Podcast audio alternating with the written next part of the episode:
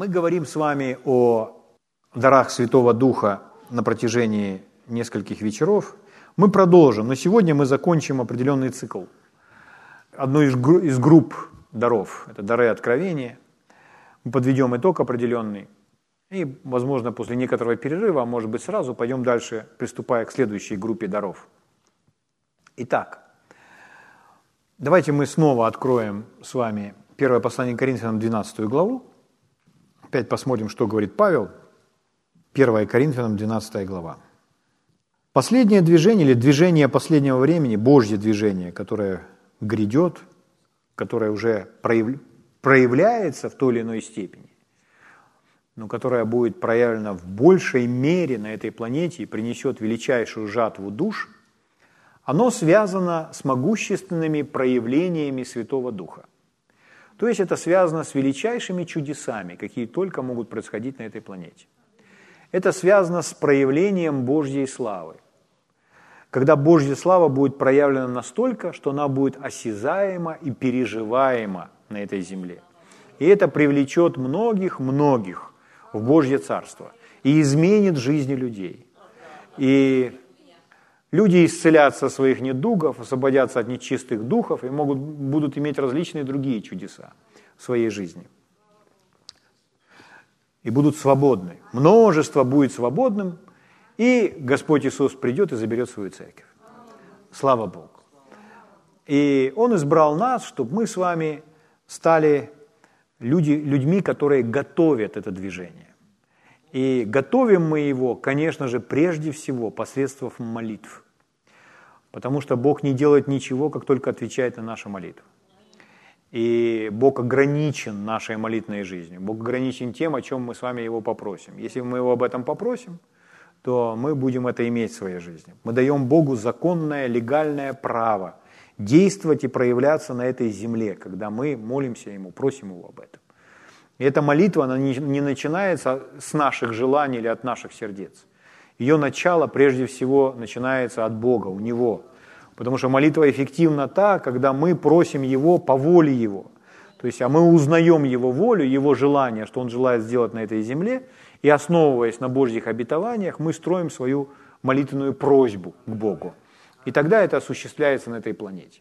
Вот это наше с вами задание по подготовке. И эти люди, которые молятся, конечно же, они будут сами исполнены, переполнены Святым Духом. Они сами будут ведомы Святым Духом. Они будут давать другим людям слово. Через их жизни будут проявляться дары Духа Святого.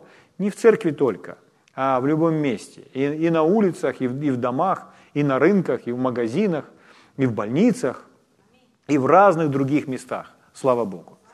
Но для этого нужно, прежде всего, прибыть всегда с Ним.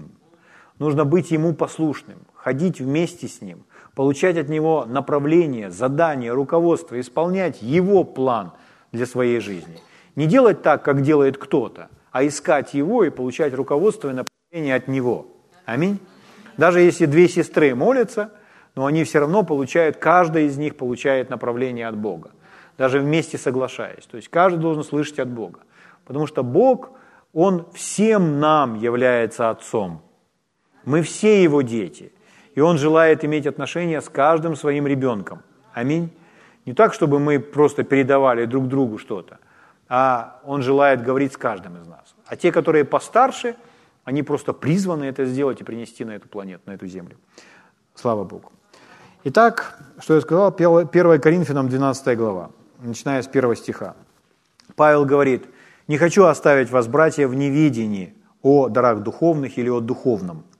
Знаете, что когда вы были язычниками, то ходили к безгласным идолам, так как бы вели вас. Потому сказываю вам, что никто, говорящий Духом Божьим, не произнесет анафемы на Иисуса. И никто не может назвать Иисуса Господом, как только Духом Святым». Хорошо, Господь. Аллилуйя.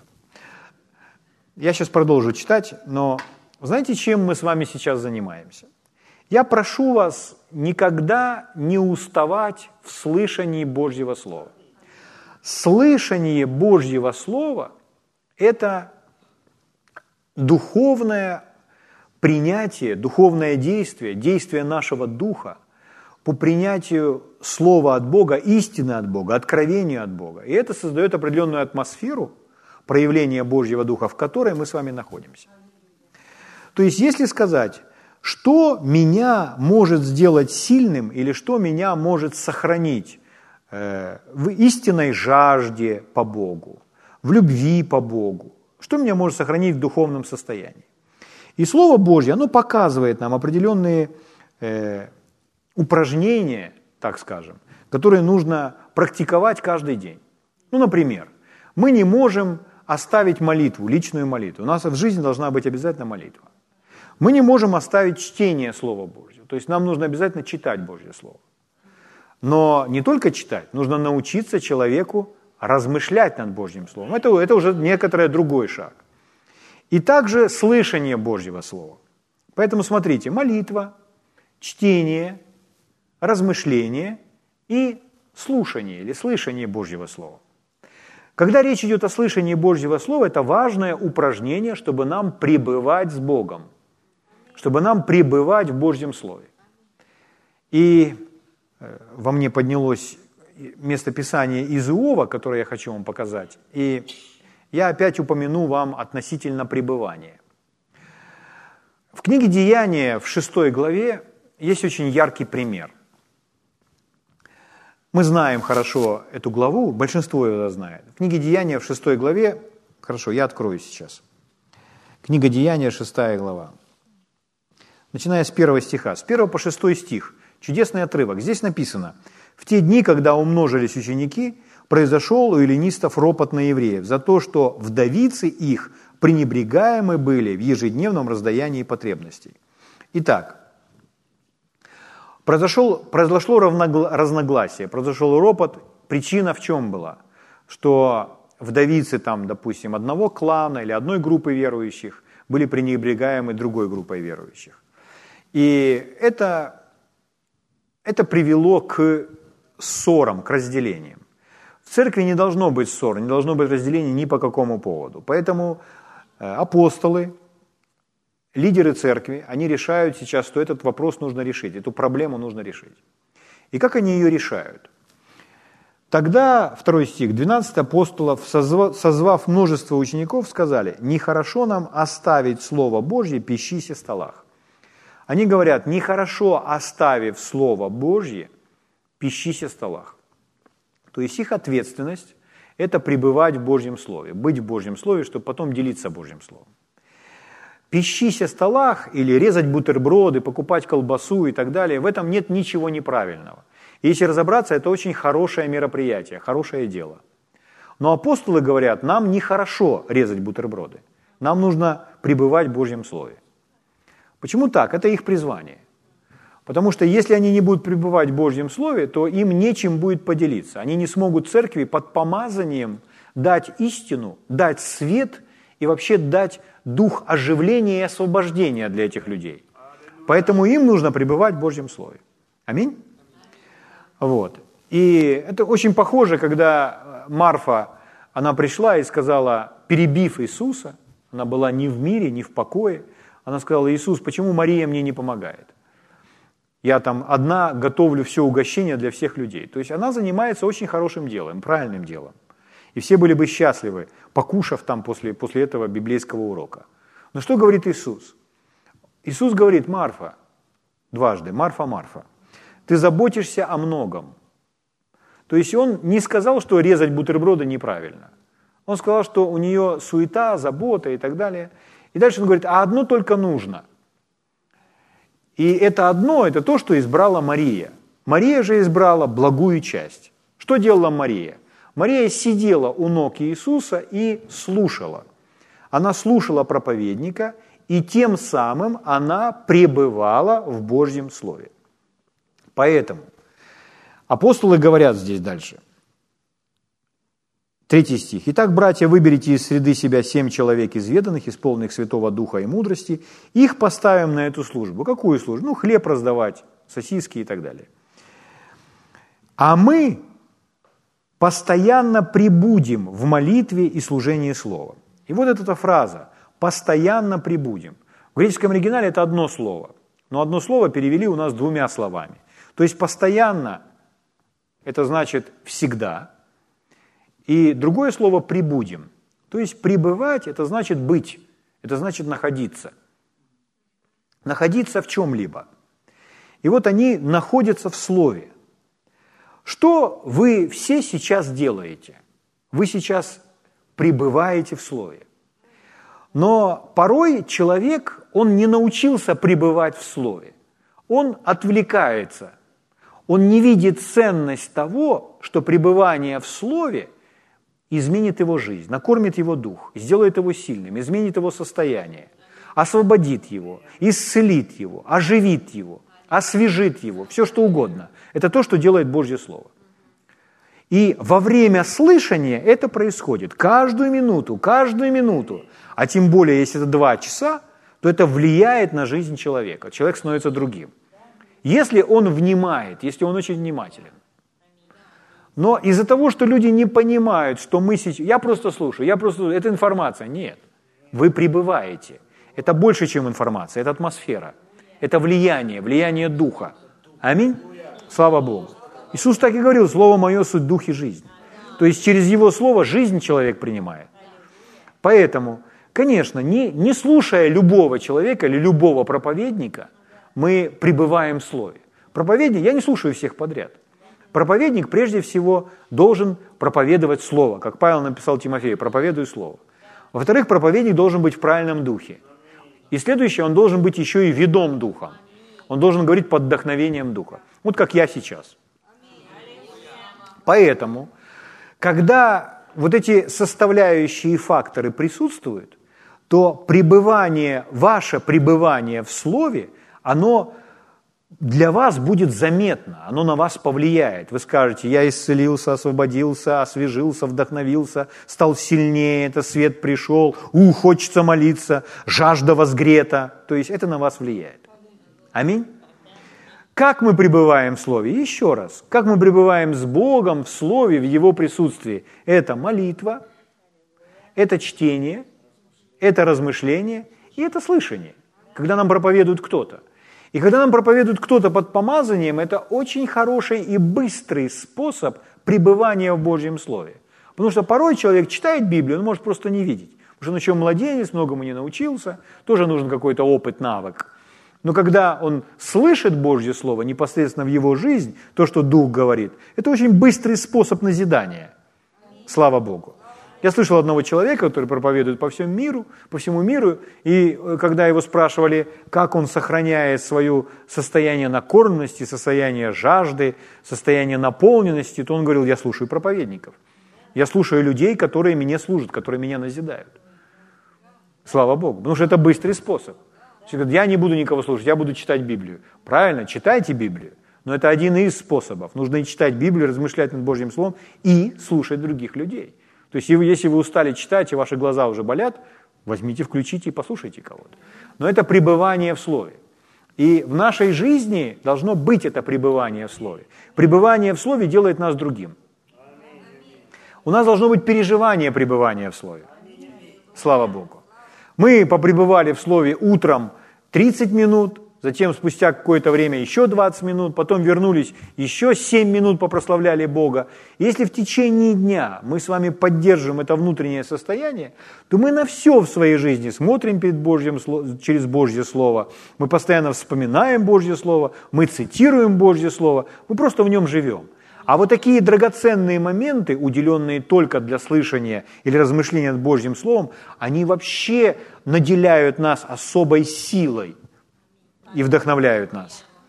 Поэтому, например, читая Иова, смотрите, как интересно.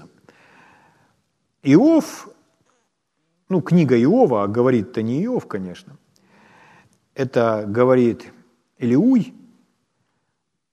Я удивился, что когда Илиуй говорил, что он сейчас скажет слово, которое он скажет, он очень много уделял времени тому, говоря, открой свое ухо, будь внимательным, ни на что не отвлекайся, приготовься, я сейчас буду говорить слово, будь очень внимательным, приготовься. Вот сейчас, наконец-то, ты услышишь.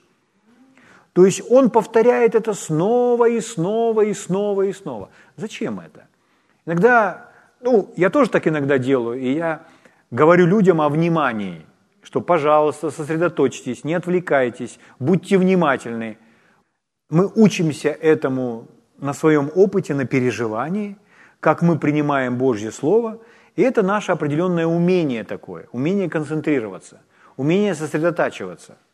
Но вот здесь Илиуй, он много об этом говорит. Почему? Потому что ему нужно, чтобы Иов принял, Иов услышал. Потому что до этого он не слышал слова. Угу. Хорошо.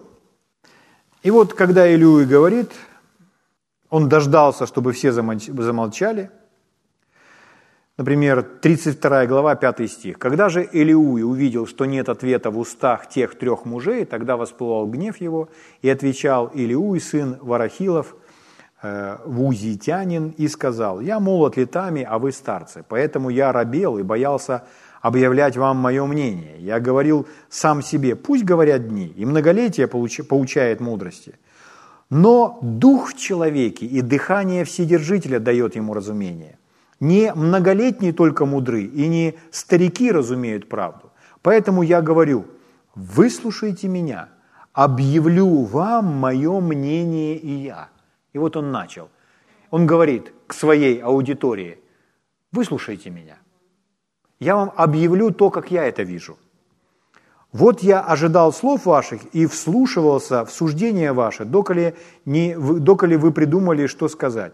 Я пристально смотрел на вас, и вот никто из вас не обличает Иова и не отвечает на слова его. Не скажете: мы нашли мудрость» и так далее. 17 стих. «То я отвечу с моей стороны: объявлю мое мнение и я, ибо я полон речами, и дух во мне теснит меня. Вот утроба моя, как вино, не открытая, она готова прорваться, подобно новым мехам. Поговорю, и будет легче мне. Открою уста мои и отвечу. На лицо человека смотреть не буду, и никакому человеку льстить не стану, потому что я не умею льстить. Сейчас убей меня, Творец мой». Хорошо. Смотрите дальше, следующая глава. «Итак, слушай, Иов, речи мои, и внимай всем словам моим. Вот я открываю уста мои, и язык мой говорит в гортани моей. Слова мои от искренности моего сердца, и уста мои произнесут знание». Это у него все вступление, все пролог. «Знание чистое. Дух Божий создал меня, и дыхание Вседержителя дало мне жизнь. Если можешь отвечать мне и стать предо мною, вот я, по желанию твоему, вместо Бога, я образован также из брения. Поэтому страх предо мною не может смутить тебя, и рука моя не будет тяжела для тебя. Ты говорил в уши мои, и я слышал звук слов твоих. Чист я, без порока, невинен я, и нет во мне неправды. А он нашел обвинение против себя» и так далее. Он начинает ему открывать, говорить определенные истины. Но потом он опять вернется и говорит: будь внимателен, слушай, я тебе еще скажу. То есть концентрируя, сосредотачивая внимание того, кто слушает. Поэтому внимательность, сосредоточенность – это самое важное условие для того, чтобы пребывать в Слове. Если мы с вами умеем концентрироваться, сосредотачиваться, быть внимательны, мы с вами пребываем. Если нам не удается сконцентрироваться, даже при чтении Библии, то есть если мы читаем Библию, а наш разум куда-то улетает, то вы знаете, это не приносит вам пользы. Но если вам удается сконцентрироваться, кажется, эти слова для вас оживают. Кажется, эти слова начинают с вами разговаривать. Аминь. Почему это нужно? Это сохранит вас в духовном состоянии. Это сохранит вас в истинной, настоящей жажде. Слава Богу. Аллилуйя. Это духовно. Угу. Слава Богу. Поэтому апостолы говорили: мы пребудем в Слове, которое нам нехорошо оставлять. Мы пребудем в Слове и в молитве. Если мы хотим с вами проявления Божьего Духа, если мы хотим проявления Его даров, то, что нам с вами нужно научиться, нам нужно научиться пребывать в Божьем присутствии, пребывать в Божьем Слове через чтение, размышление и слушание. То есть если мы пребываем в молитве, в чтении, в слушании, в размышлении над словом, наша жажда всегда будет в должном уровне. Мы всегда с вами будем пламенные духом. Аминь? Слово Божье так говорит. Иаков об этом говорит. Давайте мы все-таки это прочитаем. Откройте вместе со мной, пожалуйста, Иакова. Книга Иакова, 4 глава. Иаков, 4 глава, прочитаю вам 3 стих. Здесь написано: «Приблизьтесь к Богу, и приблизится к вам». Дальше он другие принципы излагает. Но это удивительный принцип. Если мы с вами в молитве говорим: «Господь, будь ко мне ближе», или «Господь, приблизься ко мне», или «Господь, я хочу Тебя больше переживать», «Господь, я хочу переживать больше Твое присутствие», «Господь, я хочу больше переживать Твой Дух», «Господь, я хочу больше Тебя знать», то ответ в этом стихе: «Приблизьтесь и приблизиться к вам». Какое другое преимущество пребывания в молитве, читать Слово, размышлять над Божьим Словом и слушать Бога? Какое преимущество пребывать в присутствии Господа через молитву и через Слово? Потому что мы приближаемся к Богу. Приближаться к Богу – это значит подходить к Нему ближе. Как мы подходим к Нему ближе? Как мы становимся с Ним близкими? Мы жаждем Его Слова, мы обращаемся к Его Слову. Если иногда нужно себя заставить, то мы себя заставляем.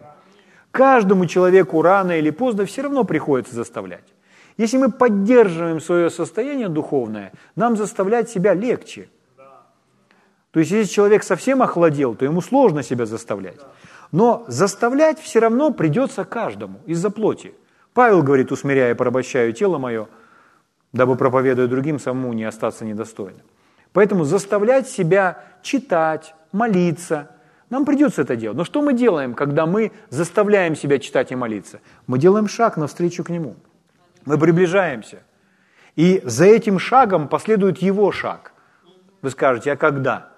Ну, я не знаю, когда. Может быть, через 5 минут, может быть, через 15, может, к вечеру, я не знаю. Но когда вы приближаетесь к Нему, если вы к Нему приблизились, Он обязательно приблизится к вам.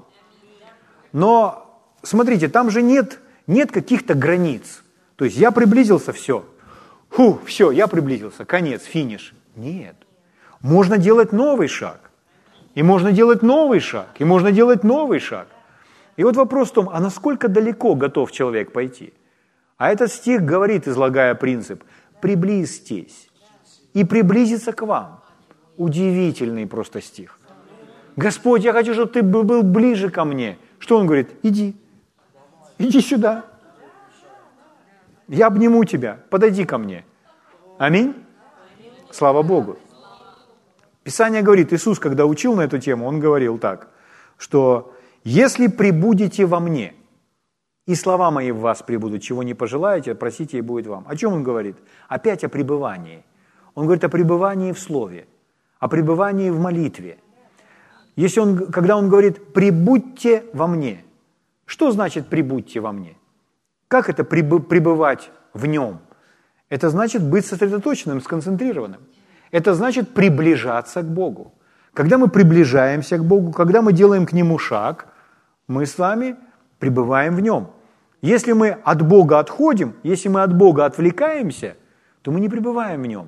Мы пребываем в чем-то другом, в каких-то своих мыслях, которые уводят нас куда-то в сторону. Но что Иисус сказал? «Прибудьте во мне», то есть будьте с Богом. Аминь? Слава Богу. Аллилуйя. «Прибудьте во мне, если прибудете во мне, и слова мои в вас прибудут, то чего не пожелаете, просите, и будет вам». Это условие. Но, друзья мои, это должно стать, нам необходимо познать это через наш опыт, через переживание, чтобы мы, практикуя это, прочувствовали это, как мы пребываем с Богом. И пребывание с Богом вас обязательно восстановит. Если вы восстановлены, думаю, хорошо, я сейчас восстановлен, я пойду дальше, я опять буду пребывать с Ним. Что это подарит вам? Это подарит вам наполненность Богом. Наполненность Богом, что вы будете говорить Его Слово, что Его Дух будет проявляться. Как мы с вами уже знаем, мы не просим у Него определенные дары. Господь, хочу тот или иной дар. Все, что нам нужно, просто сохранять эту жажду, ревность к Нему. Но когда мы наполнены Богом, то мы всегда будем видеть, что делает Отец. И мы будем, подражая Отцу, делать то же самое. Как узнать, что я наполнен Богом? Это обязательно ваше желание пребывать в слове, молитве, общении с Богом, ваше желание спасать души, оно будет горячим. Ваше желание давать, оно будет горячим. То есть это возгревает вот эти внутренние желания служить Богу. Слава Богу. Аллилуйя. Итак, 1 Коринфянам 12 глава, я читал и продолжаю читать. Дары различны, но Дух один и тот же, 4 стих. И служение различное, а Господь один и тот же. И действие различное, а Бог один и тот же, производящий все во всех. Но каждому дается проявление Духа на пользу. Одному дается Духом слово мудрости, другому слово знания тем же Духом, иному вера тем же Духом, иному дары исцеления тем же Духом, иному чудотворение, иному пророчество, иному развлечение духов, иному разные языки, иному истолкование языков. Все же сие производит один и тот же Дух, разделяя каждому особо, как ему угодно. Слава Богу. Дальше Павел не делил это на главы и стихи. И за 12 главой следует 13 глава. За 13 главой следует 14 глава. Но это для удобства сделали переводчики. Поэтому Павел говорит о дарах Духа, и он говорит о всем теле. А потом он говорит о любви.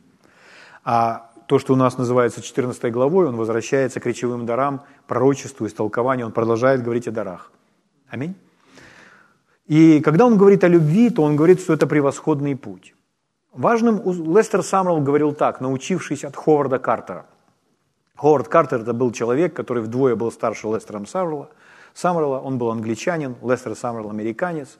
И они сверхъестественно были соединены Богом через дары Духа Святого. Лестер Самрелл, будучи молодым служителем, он молился, и он увидел видение. Лестер Самрелл говорит, я за всю свою жизнь видел только 2 раза видение. И один из этих видений, которое он видел, это было тогда, в начале. Он увидел, что он встречается с определенным человеком, что Бог соединяет его с этим человеком. Он увидел Ховарда Картера, что он встретится с ним. Вот.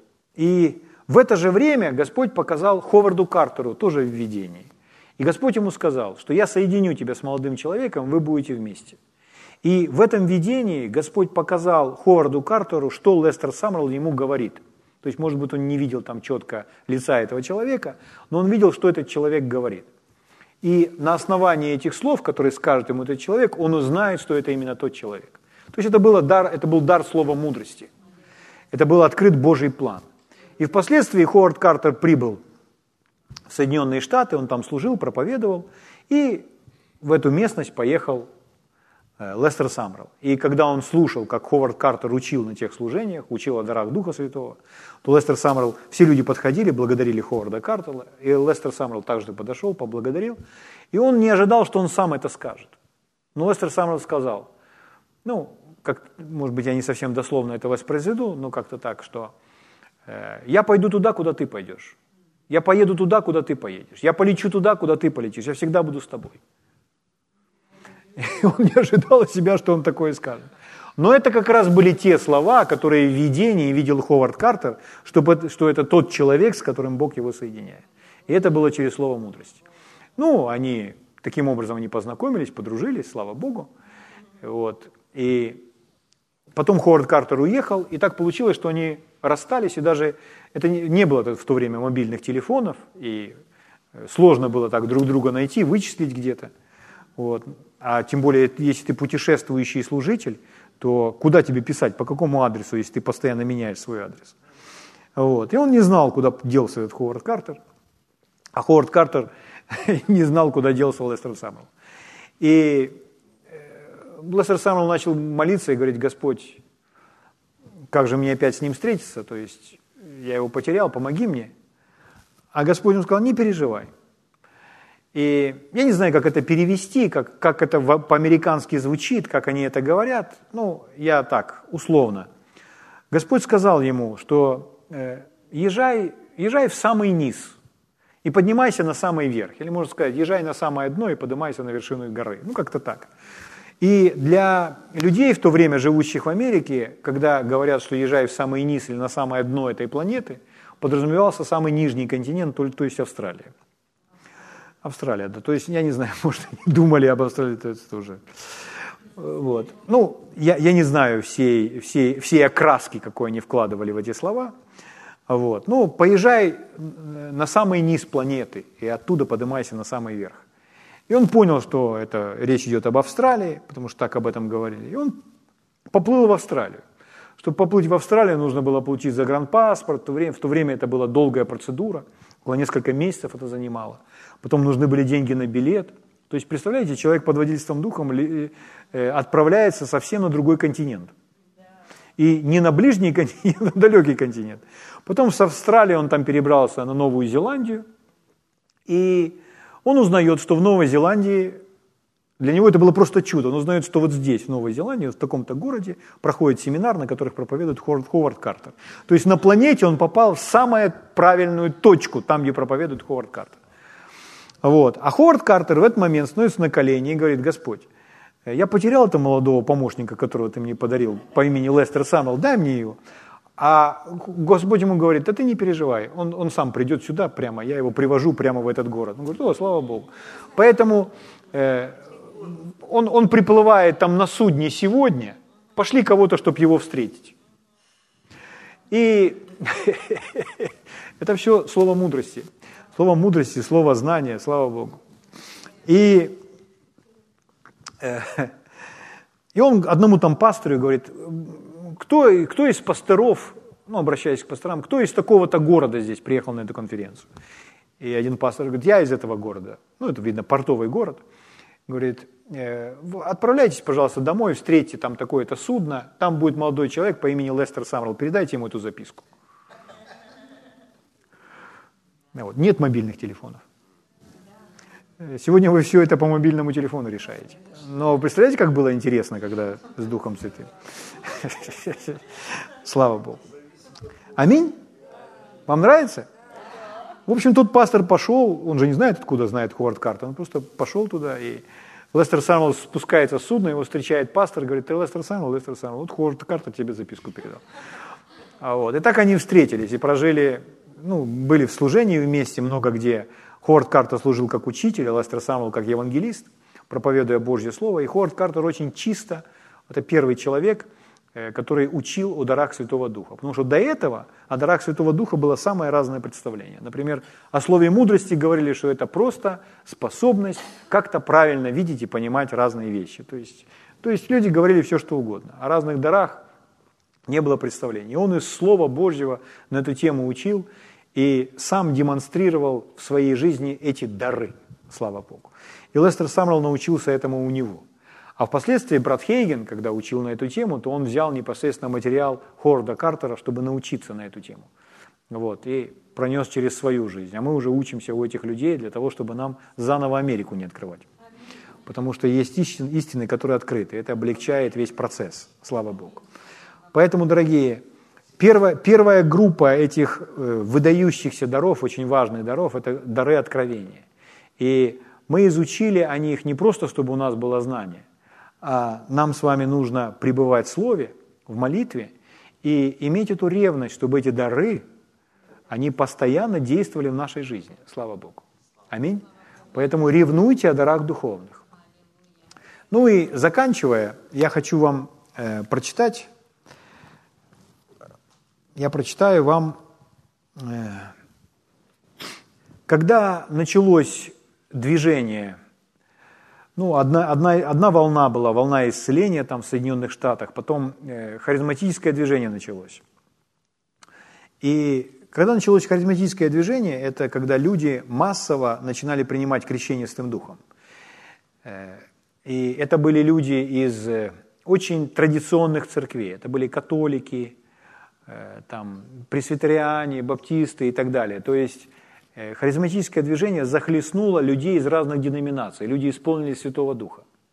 И когда они исполнились Святого Духа, а когда исполнились Святого Духа, то дары Духа Святого после этого могут проявляться, потому что дверь в дары Духа Святого – это принятие Святого Духа со знамением говорения на иных языках.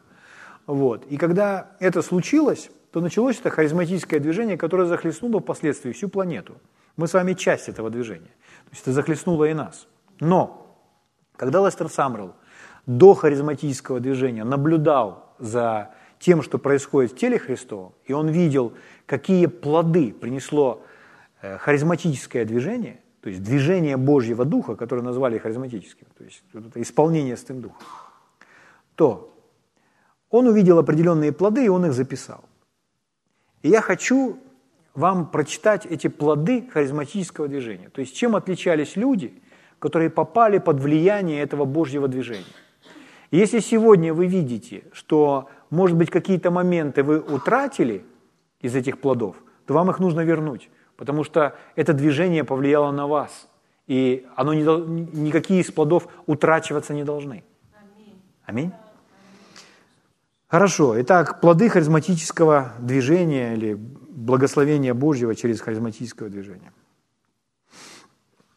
Итак, первое, что заметил Лестер Самрелл, это любовь к Божьему Слову.